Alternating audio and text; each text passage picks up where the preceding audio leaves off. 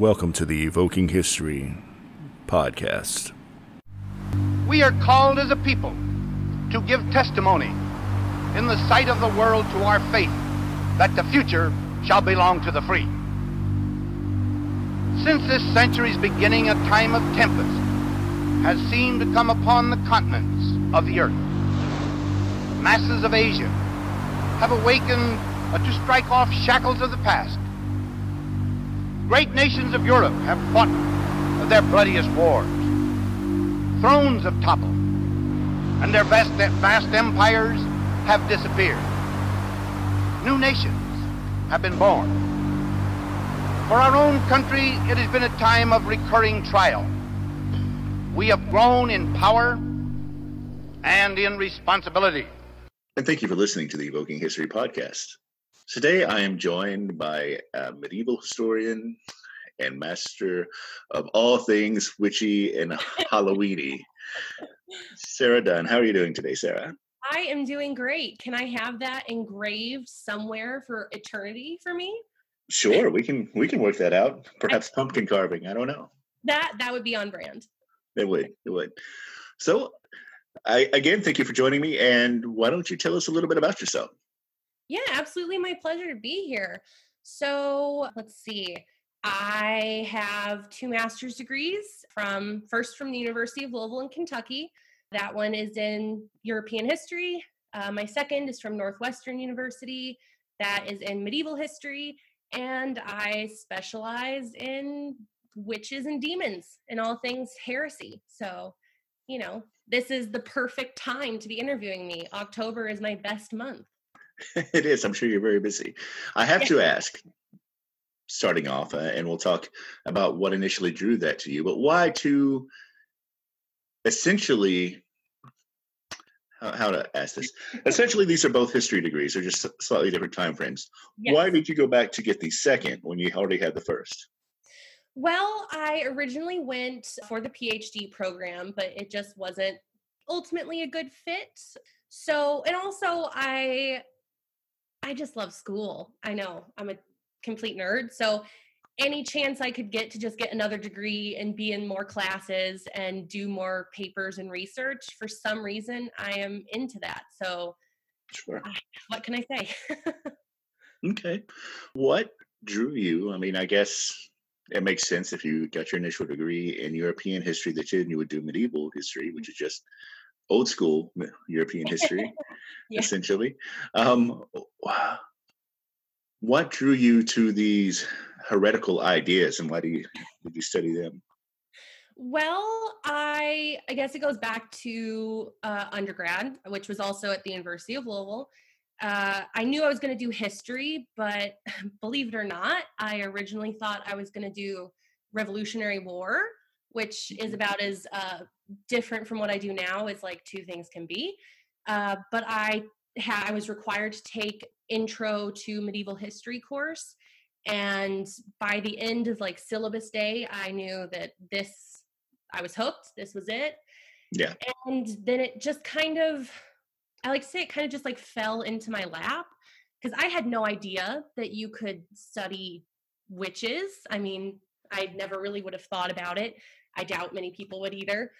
Um, but I was working with uh, the professor who taught my first intro to medieval history class, who later became my thesis advisor and mentor. And I started getting really interested in um, canon law, medieval canon law, uh, medieval theology, and uh, I know, exciting, right? Uh, but of of all the things, you know, canon law in general is fascinating, but I always found it interesting when they started talking about what I like to say the creepy stuff. Yeah. Um, because shockingly, there is so much medieval debate about all of these topics. And I think it's such a rich uh, philosophical discourse that it just it got me and then in junior year of undergrad, another professor offered a course on early modern witch trials. And then she ended up becoming my other thesis advisor and mentor. And so from that class on, I was like, well, if this is a thing that you can actually study, I'm in. and then it just kind of went from there. I think that's really interesting because I know a few medieval historians. We, uh, Dr. Leslie Knox, who's our new department chair here at Marquette, um, she is a medieval historian and she does oh, I'm going to get this wrong, but she does a religious order, a woman's religious order in medieval Italy. Oh. I can't think of the name off the top of my head, and, but most of the people that I know, and there's been a few medievalists who've come through here, even though we don't really offer it at the PhD level, um, due to some sort of religious history, whether it's looking at a, surf, a specific order like she does, or um, we have one person who recently left here to, to pursue his PhD in medieval history, and he is looking at the Teutonic Knights um, and emotion. So the history of emotions, examination of the Teutonic Knights. So that combination of religion, because it was such an all-encompassing thing, does make sense. And I'm glad you brought up the witch trials because there was a lot of that. And then there's not only the witch trials, but various I don't know. You can school me on this. Uh, my sense of it from somebody who has an interest in medieval history from a child, from Le Morte d'Arthur and all that shit. Oh yes, uh, favorites. Yes, um, but there's also like vampire trials and werewolf trials and all other kinds of not necessarily inquisitor trials, but stuff that we would now associate with the Inquisition. Yes. So my roundabout way of asking this question, I guess, then is what specifically about because to me, when you say that you study witch trials and you say I was going to do the Revolutionary Warrior, that makes sense because of Salem and the, right, the witch yeah. trials over here that were much later than the European witch trials. But mm-hmm. um, anyway, what what was it about that topic in general that really lit that fire for you? Well, at the risk of sounding completely cliche, I've always been fascinated with it since childhood.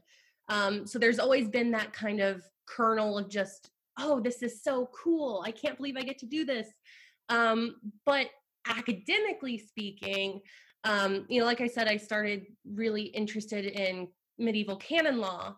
And um, then I started, you know, veering off towards medieval heresy um, because, and I hate to get, uh, I don't know, epistemological or anything, but no, please uh, feel free. but like heresy and canon law, they kind of overlap in so many different areas of history. I mean, it's obviously religious history, but it's also um, legal history, cultural, social. Um, and then in the case of witch trials, it's gender studies and mm-hmm. gender history. Um, so I, I've always been one to kind of try and incorporate things. I really like um, taking information and sources from all elements. Mm-hmm. And so once I started getting into that and kind of veering off towards heresy, which as I say it out loud, out of context sounds crazy. Um, I mean, as a heretic, I, I completely understand. okay, I'm glad you appreciate that. Um, but as I started veering off towards heresy, um, like you mentioned, the vampire trials, the werewolf trials, and not to not to brag, but I have done a lot of stuff about medieval vampires and werewolves and no, ghosts cool. and everything, you know, because why stop at witches and demons when you could just cover everything supernatural? Yeah, get that whole cornucopia going on. Oh yeah, I'm a jack of all trades. Um, but once you realize then that heresy in the medieval mindset is not just um, you know different religious orders it also includes witchcraft it includes um vampires oh my goodness sorry ah, i'm so sorry about that. It's okay. Um, but it includes all of these things because heresy just by definition is you know an opposing belief mm-hmm. uh, opposing god. And pretty early on like 12th century or so uh, you know we have cathars we have um, all kinds of heresies, but the Cathars especially, they had this view of religious dualism. So God and Satan equal and opposing forces. And that then got turned into kind of a segue into witchcraft. Okay. So there was the idea that, you know, well, these Cathars, they're they're not worshiping God, they're worshiping Satan because they say Satan is on equal level as God. So, you know, obviously then they're Satan worshippers. Um, but then the idea was proposed by a lot of these um, academic theological scholars, these demonologists. Um, well, if they're worshiping Satan, then what are they getting out of it? Because there's this idea of a transactional nature, I think, between who you're worshiping and then what you get for the worship. Um, yeah. And so then it kind of became well, if they're worshiping Satan, then they're getting magic in return. They're getting uh, a way of influencing their outside world. And so heresy and this really intellectual idea of um, various religious ideologies turns into an exploration of witchcraft, which also turns into anything related to demons at all. so, in I don't know if you're familiar with your uh, medieval werewolf lore. Um, I assume not as up on it as I used to be, but well, this is the perfect month for it. Yes. Um, it so there's this idea that even werewolves are having a transaction with a demon in order to get their powers, or mm-hmm. they're tricked into putting on a demonic wolf cloak and they put it on and as soon as they put it over their shoulders they turn into a werewolf um, there's some really great stories that are very dramatic in that regard well i bet there are i might have you oh, yeah. yeah so so you know that's my long long answer in way of saying once i started researching and learning about canon law and then researching and learning about heresy it just kind of flowed into it. It was a natural progression that I followed, and I think it was a natural progression in the minds of a lot of uh, theological and legal scholars at the time as well. So, you know, I'm not saying I'm Aquinas, but right, but Aquinas. Um, so uh, my question then is because I've talked to some people who do a lot of Western esotericism mm-hmm. in the 18th and 19th centuries and there there there is these practices these people who are practicing occult traditions that they have cobbled together either from the greek or the egyptian and some yeah. medieval sources. But it, it, in some ways that is treated as intellectual history of philosophy. So it's a different philosophy. It's like well i'm taking the church tradition and inverting it as a thought experiment. There aren't as many well, there there definitely aren't as many people out there who are actually getting burned at the stake for being a witch or various other tremendously terrible punishments as described in the Malleus Maleficarum, um, which I actually own a copy of. And shockingly, I do too. shockingly, you probably have the much fancier two volume version. I but have I have my Malleus Maleficarum, Compendium Maleficarum, uh, Casa Alice. You know, you name it, I got. Uh, my Inquisition shelf. How yeah, it be well, an Inquisition? you know, but it literally is a shelf. So there. Oh yeah, no, I believe it. I, am looking at my own various interest shelves over here. It's like this is my shelf on genocide. Yeah, no, totally. um, historians.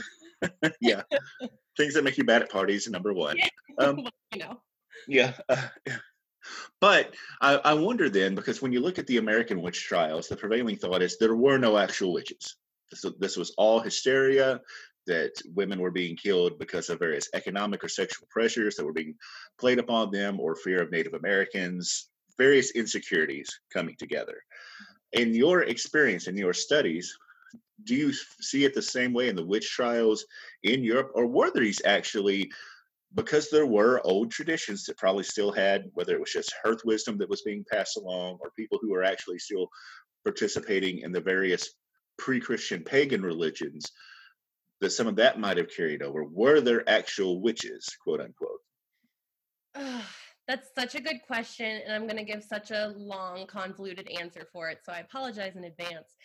But um, in short, no, but in a broader sense, yes.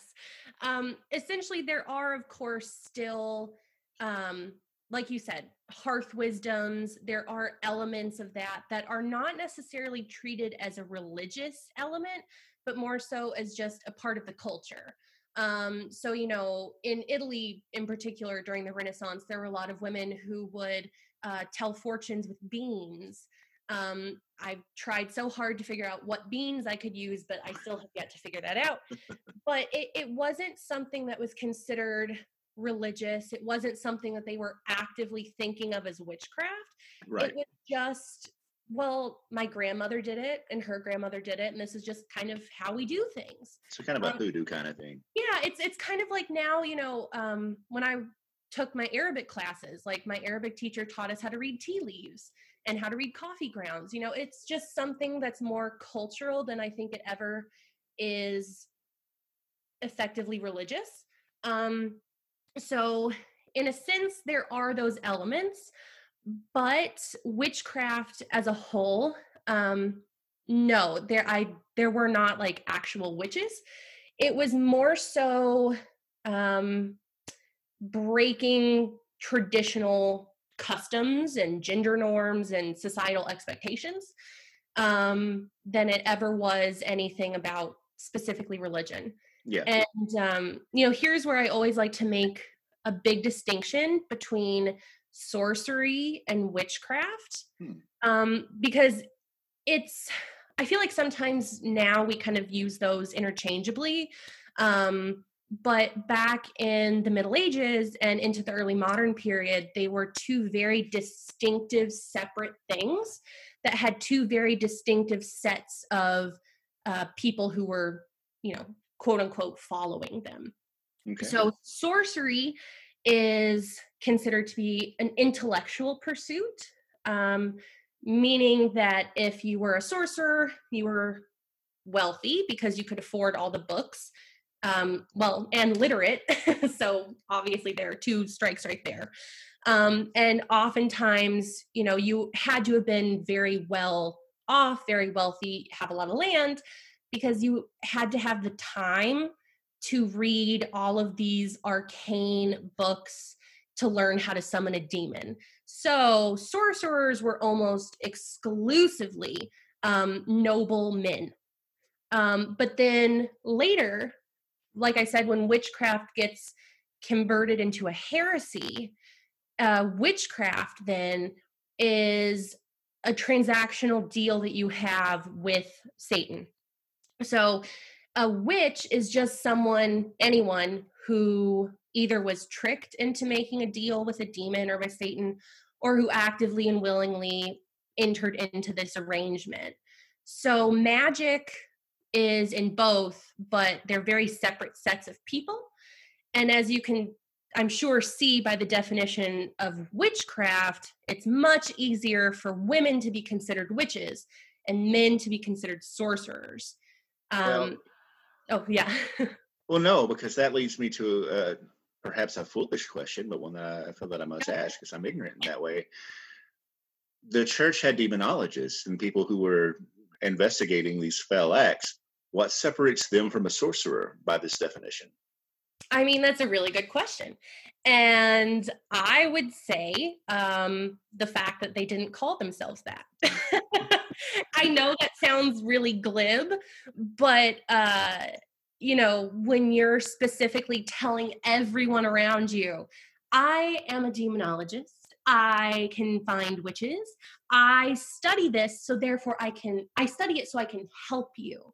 I Mhm. study it so I can save you. I don't study it for me. I study it for God. Um, and I I think that's really the only difference because if we think about it, I mean, yeah, they're basically the same subset, wealthy men who are literate and have availability of books. Um, but you know, it, it reminds me of us. I don't want to say one of my favorite people in history, a unique individual in history, uh, Matthew Hopkins. He basically self declared himself as the Witchfinder General of England. Um, and when you think about it, he was just going around from town to town, like, mm, no, this woman's a witch, burn her. Like, he he self-professed to have put at least 300 women to death for witchcraft. Holy crap! Yeah, he was a truly horrible person, but a truly fascinating person because no one gave him this authority. They were just he just woke up one day and said, "Yep, God says I am, so therefore I am." And so, I mean, yeah, there's really not. the only distinction is that they say they are a demonologist and not a sorcerer. Sure, sure. Which makes a lot of sense, and they also have the weight of the church behind them. At least in some mm. cases, not this guy probably not so much at the beginning, yeah, but maybe later. Popular, believe it or not. Yeah. Um, does the historical record even begin to match his claim, or was that just because? I mean, you know, we oh, see oh, yeah. this. Okay, well, I, I was just curious. the thing that that immediately reminded me of, where was old western gunslingers or, or, things like that where they would say oh well i've killed so x number of men and i don't even count native americans or whatever um, but often those numbers would be or, or, modern day serial killers is also what i think of yeah. where they, they will claim so many and we we find evidence of so many and we just uh, hope is the word i will use because we, we it really is kind of hope that they yeah. also didn't kill a whole bunch more people that we don't know about Right. And with most of these demonologists um, or these witch finders, because um, the demonologists were more intellectual, um, but with most of these witch finders, like of, they absolutely did that. Of course, they would come into a new town, and you know, back in the witch finders were really prevalent in like the 16th, 17th centuries uh, in England, especially. And you know, these towns aren't really communicating with one another. This is still a time when most people would never leave three miles from where they were born. Um, so, so the South today. As someone from Kentucky, yes. um, so yeah, I mean, they they the witchfinder would roll into town, and he it's kind of a snake oil salesman sort of deal. Um, you know, telling everyone, I will rid you of these evil witches, these evil forces. I will save your community. Um, and they were especially popular after any sort of bad harvests yeah. or, or, you know, if the cows suddenly started dying off, which again is usually linked to a bad harvest, mm-hmm. or, um, you know, any sort of, uh, bad brainstorm, any sort of like natural disaster, um, which I know it sounds strange to say a bad harvest is a natural disaster for modern listeners, um, but when that's literally the difference between life and death, it was utmost importance. So if they have something catastrophic happen, and then someone rolls into town and says, the reason this happened is because there are witches among you and if you pay me just a small fee, I can fix it for you. Yeah. Um, it, not to be, uh, I don't know, that Disney person, but it reminds me of like Ursula and Ariel in The Little Mermaid. You know, all I need is your voice. Like, all you need to do is pay me, you know, what amounts to like a year's worth of wages for you. But don't worry, I'll fix it. It's fine. It's it's a unique business model. I don't know that it's that unique. I he says staring at televangelists, but um, yeah. When you have the witches into the mix. Oh yeah, yeah, yeah, sure, sure, yeah, yeah, yeah, totally, totally. Um, okay, well, I mean, sadly, none of that is super surprising, but it's all very informative, and and so, um, and this is somewhat an unfair question, so I will apologize ahead of time. But that makes me think that man, there must have been a true rise uh, or maybe this is early enough that that really hadn't started taking root. What is it like 583 when the um, Hekla and Iceland erupts and it's the coldest year on record for like the next century and yeah. you know um, really destroys crops for damn near a decade. Uh, uh, was there a big rise in this outside of that or was that slightly before this really kind of took off I mean, there are definitely pockets that pop up. Um, I mean, no surprise, things kind of picked up after the Black Death. Yeah, um, I'm sure the plague did. Yeah. And you know, um, not to be too uh not that I'm mentioning a plague apropos of anything else, um, but the um, the Black Death, especially when you look at um, imagery in literature during and directly after, there's a lot of elements that we today would associate, like, oh, that looks like a witch. Um, just because when you have people like dropping in the streets like flies, you know, the closest thing you can think of to figure out what's going on is some sort of evil force is at work. Um, or you have the opposite and it's we were evil and God is punishing us, you know. Yeah, the flatulence and stuff. Right. Oh yeah. So I mean, after that, you see an uptick. Uh after you know, if a town has a particularly bad harvest, like I said, or fires, um, or sometimes it would even be small things, especially when you're in the smaller villages. You know, one family had three cows, and the woman next door got mad at them and she, you know, yelled at him and said, I hope your cow dies. And then two months later, the cow dies. I mean, it might not be on the same level as volcanic eruption, but, you know, it's in a way a disaster. And then that's when you have the witches come in. Um, so I think there's definitely a relation just because if everything is going well, you're not going to assume witches. um, you know, I think that's something that time throughout, like it, it just when everything's great, why would you think about witches? Today's a great day. Let's thank the witches. Yeah. Um, yeah. Thank you, witches, for this wonderful bounty. so that makes uh, there is something about the contractual nature of this that I want to get to, but I just keep coming with these other fascinating questions. um, Me too. Because there is when you bring up the plague, one of the things that uh, immediately comes to mind, unfortunately, is uh, other than the sheer death toll and how tre- tremendously terrible it must have been, but mm-hmm. pogroms that went on. So there was a lot of anti-Semitism, right. and I don't necessarily associate that with witch hunts, but it seems like they are at least collinear. I mean, if nothing else. Absolutely. Um, it essentially we can consider in a sense to the medieval eye anyone who's not properly catholic is a degree of heretic. Mm-hmm. so you know any type of non-catholic belief. So that can be you know a cathar a jewish person that can be a witch that can be a muslim that can be any of these things.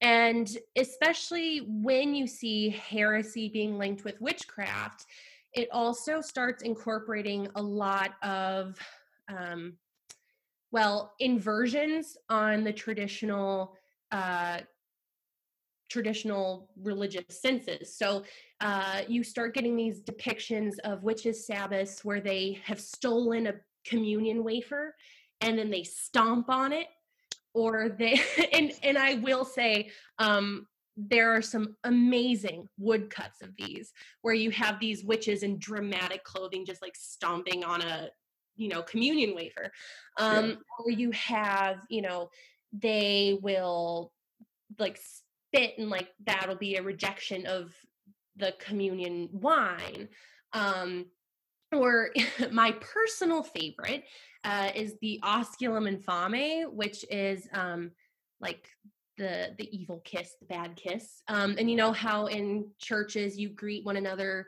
you know you kiss your their cheeks well this uh you essentially kiss uh the behind of a demon or satan um so yeah, I've seen some of those woodcuts. I didn't know what it was, but I've seen some. Yeah, well, now you know. I do. Thank you.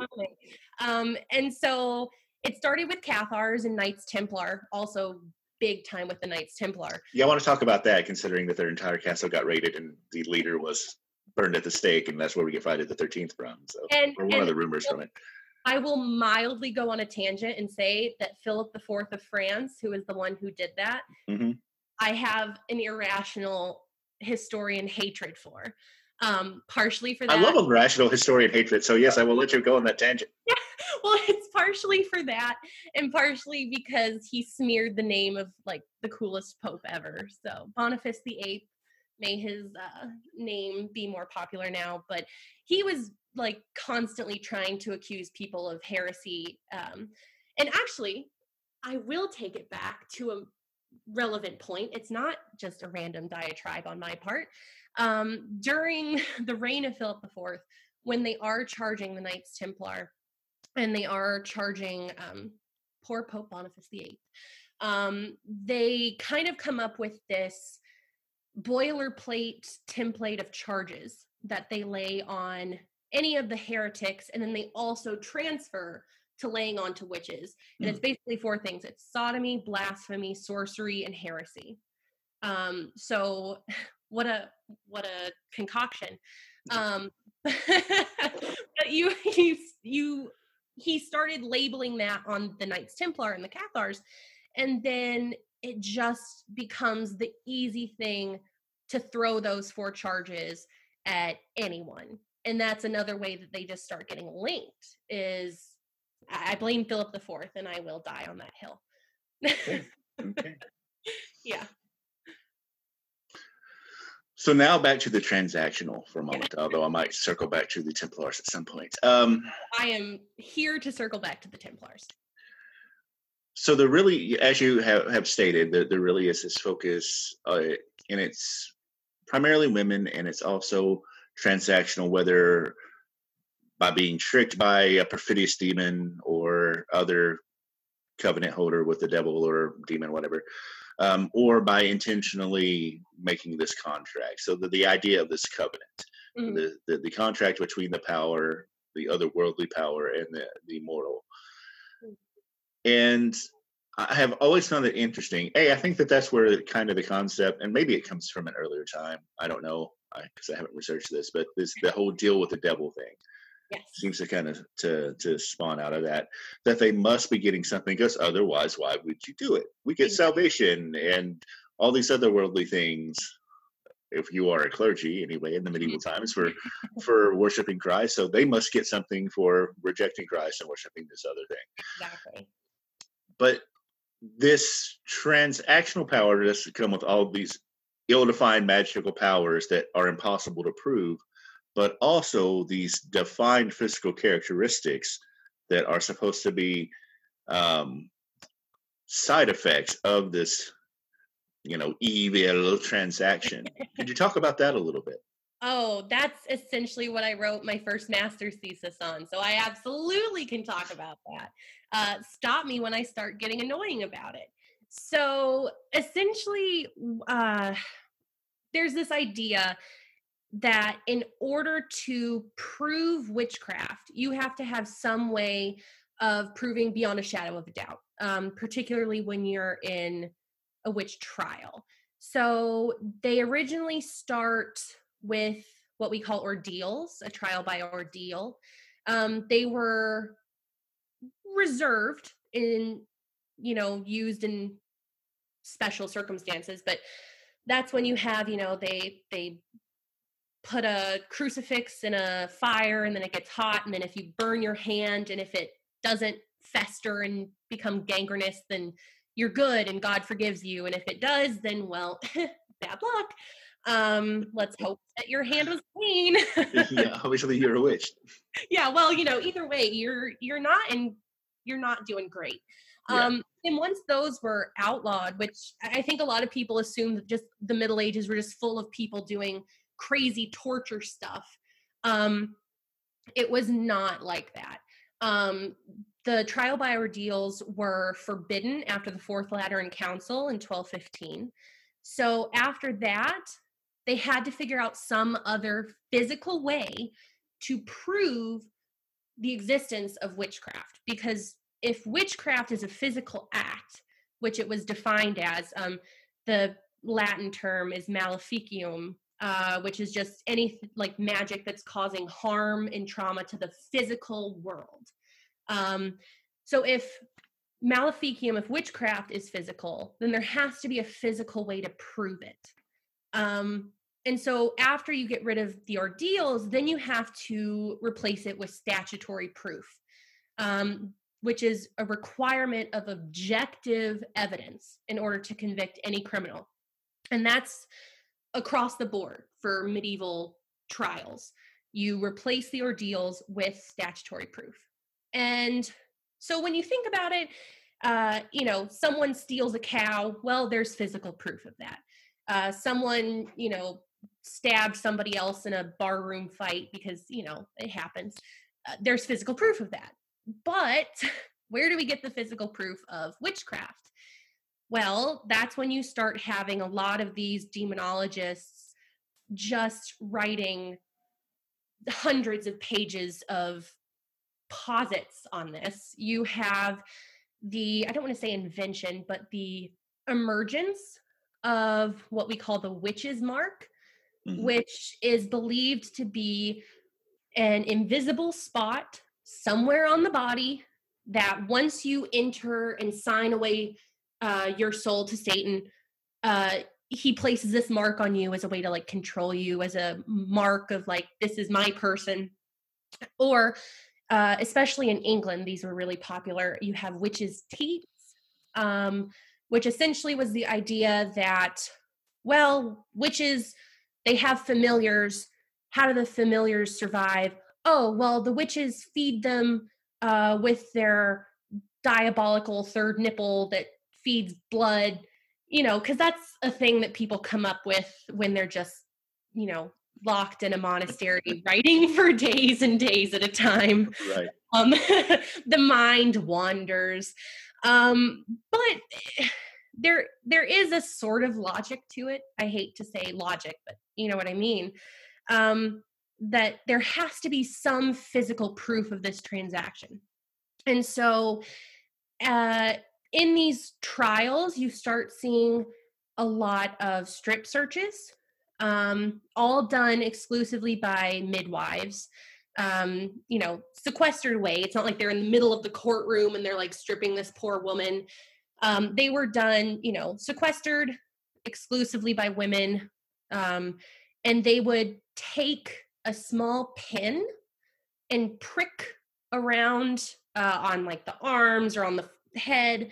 And if there was a spot where they pricked someone and it didn't hurt well that was the that was the witch's mark because the devil made it special so if you pricked it then it wouldn't hurt um you know and so that was considered in a way a physical scientific medical like in the medieval mind sure no i mean yeah to us, to us, of course it's not medical or scientific at all um but it was an attempt. And then with the witches' teats, you know, I've read a ton of descriptions of these. Um, there's one of, of Anne Bodenham in England, uh, and they make this really long description of like the size and the width, and it essentially like when you read it, it sounds like a skin tag or a mole. Yeah. Um, but it's clear proof that you know this physical ab- abnormality uh, is how she's feeding her familiars and how she gets her power. And, you know, this is tied into with their use of torture in the trials. Um, and again, I think people have this false idea that the Middle Ages, everyone was so backward and they were torturing everyone all over the place. You know, you have those movies where there's a torture dungeon and mm-hmm. all this crazy stuff. Not to go off a bit, but that was actually an invention of like 18th and 19th century Europeans. Um, because I, this is a little weird. Uh, well, not a little, a lot weird. Um, torture porn became really in vogue. And so they had this uh, invention of all these horrible tortures that they put this poor defenseless woman into. And so the iron maiden was invented in like the 18th century for that all these things. But in the middle ages torture um, most of the time was either denial of sleep for days on end or until they confessed. Um, there was the threat of physical torture. A lot of times they would have someone in a room and then next door they would be like shouting and pretending that they were torturing someone else just to psychologically mess with this person and think that there was the threat of physical torture. Um, and of course, there there were physical tortures. I'm not saying that there weren't, but it was much less common and it was very, very regulated. Um, I, there's a really long explanation of it by Friedrich Spee in the uh, 17th century, and he he's a a man ahead of his time. Uh, he specifically was talking about how in witch trials you can't base accusations on just like oh well nobody likes her in the village and i heard that she did this and nobody likes her anyway and you can't use a threat of torture to induce uh, confession because that confession is tainted. And then he even specifically says, you know, if these poor women are being pulled in and threatened with torture, they'll confess to whatever they need to confess to to not be tortured. Um, so, like I said, a man ahead of his time. Uh, I think we can still enjoy and read Friedrich Spee because it's still useful today.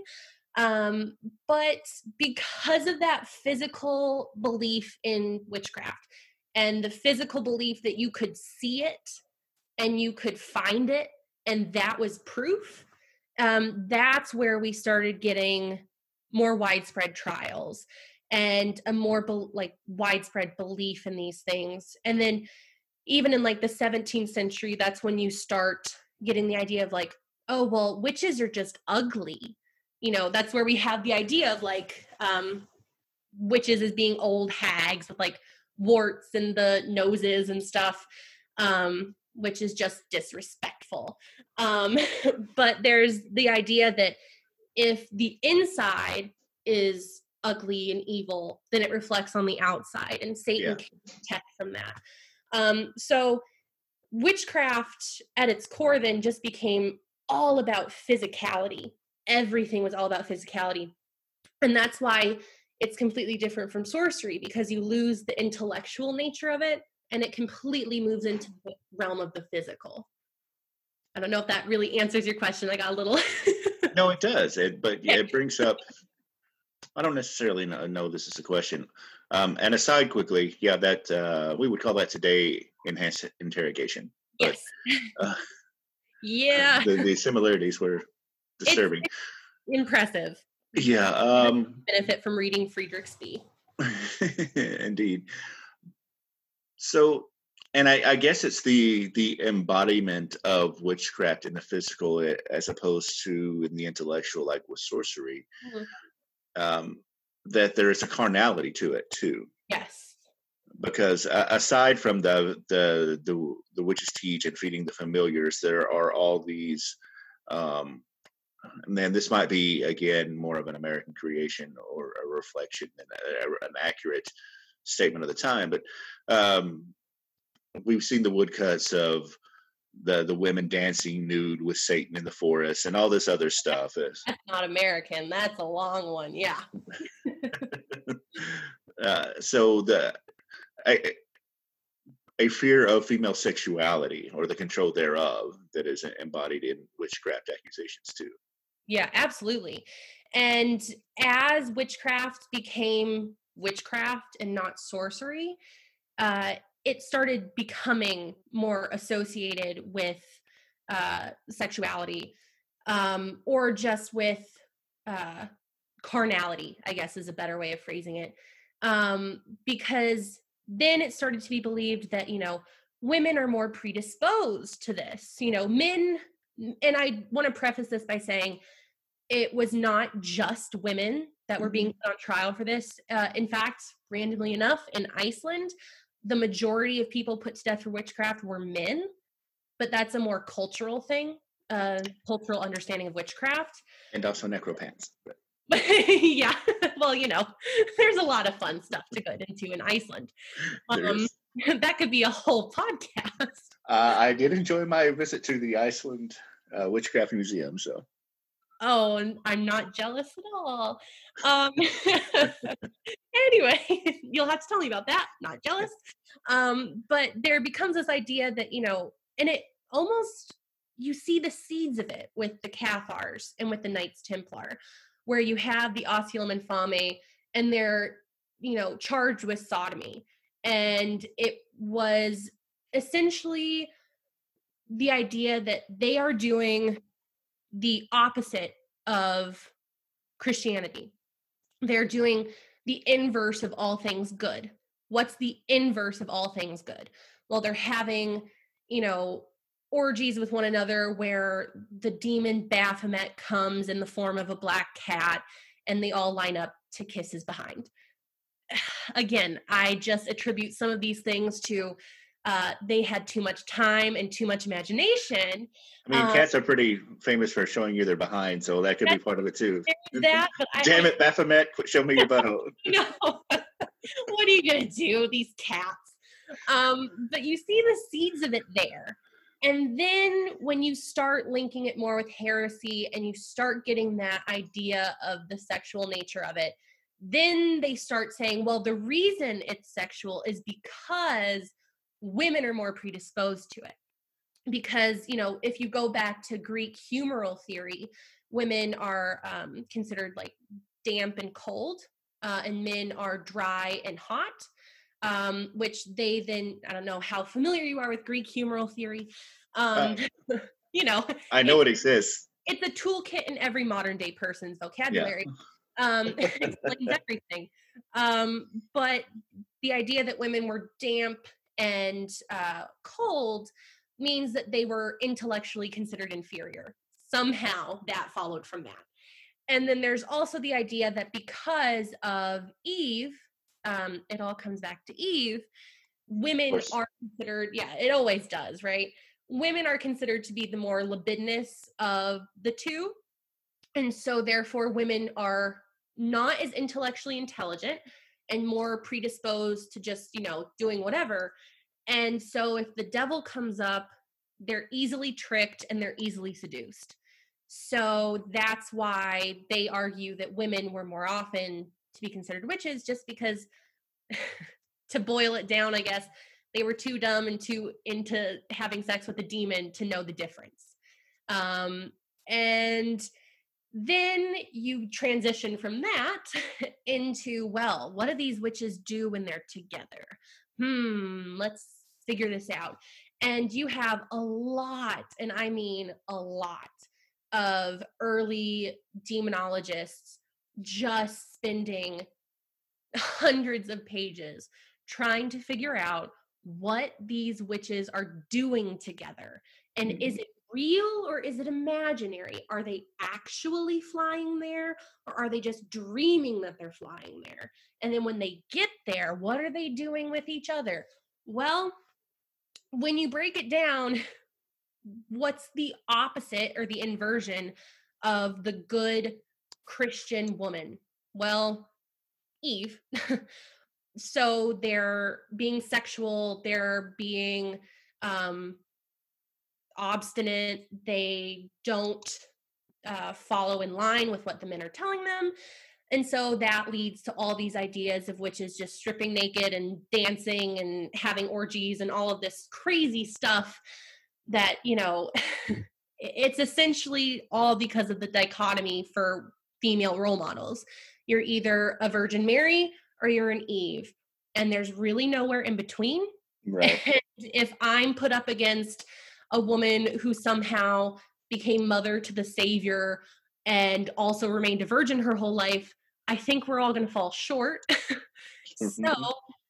it, it became just easier to picture a woman being an inversion of a good Christian person than a man because there's a lot more leeway when it comes to male figureheads and role models and what men are allowed to do than there is women. And that's also kind of what added to the idea of the witch's teat, because what's the inversion of good women? Well, you take motherhood and then you take, you know, women breastfeeding their children and you turn it into women, you know, breastfeeding an evil little demon creature. Um, right. it all is just inversions of traditional gender norms, really. yeah, no, that makes a lot of sense and um, kind of jives a little bit with the scholarship that I've read on it. on the American side too. Mhm. Um, which I've got some books on witchcraft in medieval Europe that I are on the list, but I just haven't made it to I yet. was gonna say I'd be happy to send a reading list of recommendations. Oh, please do. Yeah. Yeah, I have dozens. Yeah. Um, you you had teased us with some werewolf trial stories. So oh yeah. would you would you like a werewolf? I would story? I would like a werewolf trial I am, I, and you know what? I will also throw in a vampire one because I'm Well, feeling that. generous. I You are really welcome. so, It's the um, unholy trinity. So werewolves, vampires, and witches. I mean, I can't think of anything better. Um, so there's actually a lot of courtly romances written about werewolves in particular. They became super popular in and I I hate to be that person, but like it's very Twilight-esque. Um just the idea of like this is a story that like is supernatural, but it's clearly written for a female audience. mhm. Um, so these courtly romances, they have, um, I think, yeah, it's in uh, some of the stories by Nicole de Pizan, I think. Um, but they essentially are these men who, you know, they have their forbidden love, their courtly love, very chaste, everything above board. But then one night, you know, he he tells her like, "This can never be." Um, you know, there's something you don't know about me. I I feel like this is describing every like romance book ever. Um but you know, I I just can't be with you. Don't follow me. Well, of course, the woman follows him, obviously. And she follows him into the woods and he strips all of his clothes and he pulls this um wolf skin out of a tree and like puts it on and turns into a wolf and he you know in some stories like he is about to kill her but then he's overcome by the power of love and he can't figure out what to do. And then sometimes you know he ends up being killed. Um i mean you know like i said it's i hate to be the person to say it's kind of twilighty right.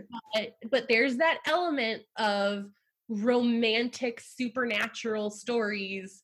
Um and you know and the trials are a lot less dramatic um if you can say that about a werewolf trial. Um maybe my standard for dramatic is really high. Um but there there are cases um in like 16th century france there was one very famous one um where he believed he was a werewolf and that he was communicating with a demon and he was killing children. And you know now we obviously realize that there was something you know it wasn't supernatural he just was there was something wrong there. Um but at the time i mean he was confessing to being a werewolf to uh you know transforming you know in the light of the moon. Um and you know of course like full moons and the moon cycle are incredibly important Right. not just in witchcraft but like in general um in medieval medicine even you had to do things according to astrological signs and according to you know well what phase is the moon in we can only start treatment when it's in this phase so it's not something that's just supernatural but because of the significance of the moon you know he's saying all these things well i can only do it at night and then i go out into the village and i kill these children and of course i mean he's put to death because he was killing children.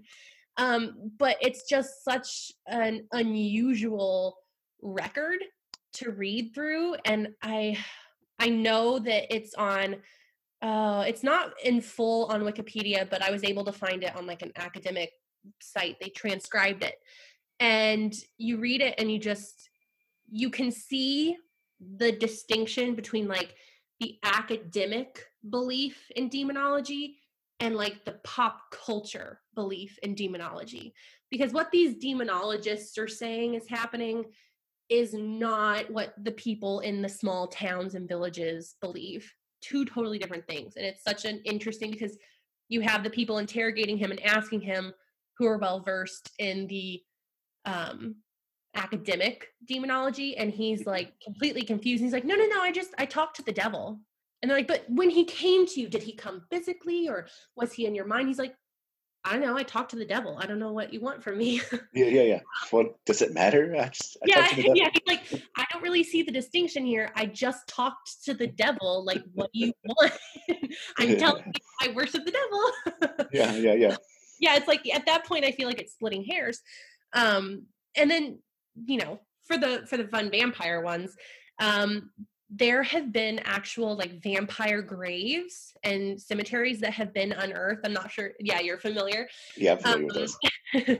but it, it kind of goes uh, with some later witchcraft belief, especially in England. Um, and I will say there's a pretty big um, gap between English witchcraft belief and like the continent. Um, England always has to be difficult. Um, just ask the French in the Middle Ages, right? Um, what about a hundred years war joke? Wow, I'm full of amazing talents. Um, but the vampires, you know, it was believed that uh well, the reason they were finding these so-called vampires is a lot of times because of the plague, they had to be buried in shallow graves. And then once every like once decomposition starts, the gums recede. It looks like the fingernails grow because the nail beds recede hair looks like it's growing because the scalp recede, you know, and then they were like finding these graves and it looked like everything had grown and obviously there was blood because, you know, decomposition. Um and so they find these bodies and I think it's fair to if they aren't fully aware of decomposition to be like um, this person's teeth look bigger and they're covered in blood all over their mouth. What's going on here? Yeah. Um, I, I think that's fair. Um, and so the idea was that you have to either put something solid in their mouth, like a cinder block or a brick, or you bury them upside down um, because it was believed that they chewed their way out of the grave and that's how they got out. So they, it was actually a really popular thing. If you just bury them upside down, they'll just chew their way to hell. Um, and then two birds, one stone. Um, but there was also the belief, you know, if you have witches, you have to, if you end up killing them and they threatened, you know, society, which of course they all were, um, you can bury them on two sides of a river or, you know, something to keep them from coming back together and getting out and seeking revenge. Um, that's why to, to pull in uh, a fourth member to the trifecta, that's why you have a lot of zombie legends um, because there were a lot of zombie mythos in the Middle Ages.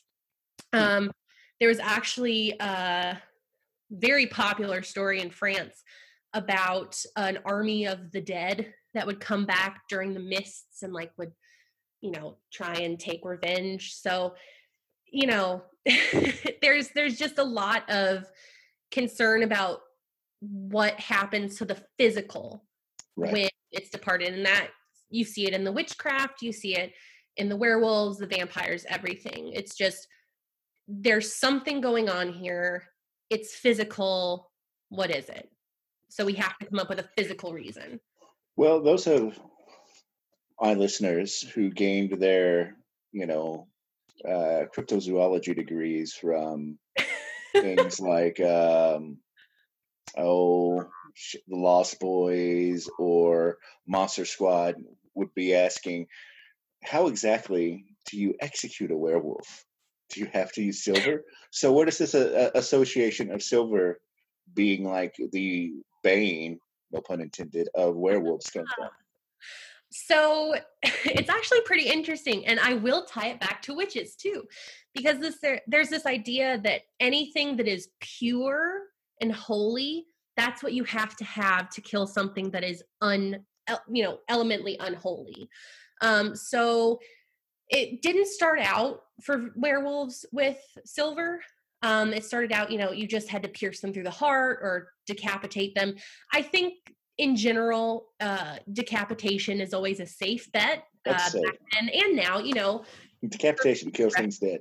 yeah, yeah, that's uh, you know, to reference Zombieland, you got to double tap. Um, I love that movie. Um, but there's this idea then that like because these supernatural creatures are the exact opposite of good, holy, God natured stuff, then you have to use that good, holy, God natured stuff to kill them. Mhm. So um, that's why I, I'm sure people have seen this. Uh, if you've seen Monty Python, uh, that's why uh, swimming a witch was so popular. Um, and that's for those of you unfamiliar, when you have a suspected witch um, who turned someone into a newt, but they got better. Uh, um, you take the witch and you put them in a chair, uh, tie them up so they can't swim, and then you dunk them underwater. um, oftentimes, because this is in England, this is primarily in England, you know, the rivers are freezing cold, um, sometimes icy. I mean, I don't know how anyone could really survive through that, but you would dunk the witch. And the idea was if she floated to the top, she was a witch because the water represents purity. You know, it's what we use to baptize people. So if that's how we baptize people, then that's how we know that it's pure, it's holy. So if the water rejects the witch and she floats to the top, then she's a witch and then, you know, you have your proof and you can put her to death. But if she if she drowns or if she sinks to the bottom and doesn't come back up, then she was not a witch and, you know, she may be uh she might die, she might drown, she might have hypothermia, who knows? But at least we know she's not a witch. And that's really the important thing. That, that also means that she will go to heaven. So it's Of course, yeah, it- You know, it's really they're just doing a kindness, you know. Right, right. Uh, That's interesting that you talk about the piercing of the heart and beheading, because of course we associate that a lot with vampires. As Mhm. um, Dracula, that, that and Bram Stoker's. Yes, mine too. That that's the one book that I read every year. I, Um, I'm currently rereading it right now. uh, it, it is the time of year that I reread it. It I haven't started it it. I have but, to. uh, yeah, same. Uh, but I mean, that's uh, Van Helsing. I mean, the archetypical vampire hunter or demonologist per se, supernatural hunter. Um, that that's what he prescribes as the way to to defeat the undead. yeah. So, and and it's meant to be you know it's never meant to be easy you know in dracula jonathan just can't bring himself like oh it's such turmoil i can't do it Mm. it it's you know when there's this idea that when you are fighting the supernatural when you're fighting demons um you know you are doing the right thing but it will be uh spiritually and emotionally difficult um, but then when you come out the other side, you are more godly for the experience. So I, I think that's what my advisor said about writing a dissertation too. oh, that one hurts. too real. Um, yeah, let's talk about vampires instead. Like, Okay. That's too real. Um, but yeah, there's this idea that, you know, if you come out the other end, God has spared you, God has sometimes chosen you. Um, because there's also this belief, which I think is really interesting, and I don't think people would expect it. But the medieval consensus was that witches existed within the permission of God because they're kind of in a catch 22. If they say that Satan is creating witches without God's permission, then that's saying that Satan is powerful or at least more powerful than we want to give him credit for. But then the only other option is that, well, he's creating witches with God's permission because Satan can't do anything without God's permission. So then you have this idea of like, man, if God's allowing this to happen, what have we done to deserve it? So it's an interesting, they really back themselves into a corner with that one yeah. uh, theologically speaking, I think. Um, but you know, if you allow Satan too much power, then you become a Cathar, and we know what happens with Cathars That's and. Knights Templar, And Knights Templar. the good old boys. Yep. I toast you, crispy fellows. Ugh, what a shame. It is. Well, I've had you on here for a little over an hour, and that's all I ever ask. Uh, it's been a fascinating talk. talking. This has really flown by. I could talk to you very easily for another hour, but I'm sure you have better things to do than discuss this with me. You think I have better things to do than talk about witches all day? Um, maybe not. I only talk about witches. It's October. That's all I do for a whole month. One out of 12. Yes, I I am popular and people think I'm cool one month out of 12. And you know what? That's all I can really ask for. Was about to say that's better than some people get. Yeah, I get a whole month. And you know, depending on when the Christmas stuff comes into the stores, maybe a little less, but I'll take what I can Mhm. get. Well, that just means you need to like start ramping up your Krampus stuff so that you can do. Oh, I am the biggest Krampus fan. Like I have pictures of me every year with him at the Chicago Christmas market, like, you know, bringing demons into Christmas. You can't go wrong. You cannot. You cannot. we might have to have you back on to talk about the Christmas demons. Oh yeah, absolutely. Anytime you want to talk about witches, supernatural creatures, you know, I'm always here for that. Excellent. I appreciate that, and this has been really fun, Sarah. Uh, Yeah, again, many things. Thanks for having me. You're very welcome. I, I will definitely have you back on um, because there's literally we have basically just scratched the surface and then a, a very basic overview of everything, which I thank you for. My absolute pleasure. Um, please, the floor is yours to promote anything that you're doing now. Uh, well, you can follow me on Twitter uh, if you ever just get a hankering for witches, demons, what have you. Um, occasional Lady Gaga posts. Um, it's Sarah Stormborn nine, Sarah with an H, Stormborn as in Game of Thrones. Um, I post a lot about that too. Um, and then I'm also I have my thesis uh, through the University of Louisville website. It's called "The Mark of the Devil: Medical Proof and Witchcraft Trials." um, you know, with the exception of the historiography chapter. It's really good reading, and there's pictures.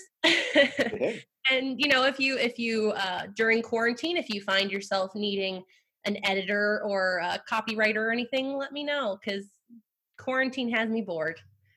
okay. Well, thank you again. My So- pleasure. And thank you for listening to the Evoking History Podcast.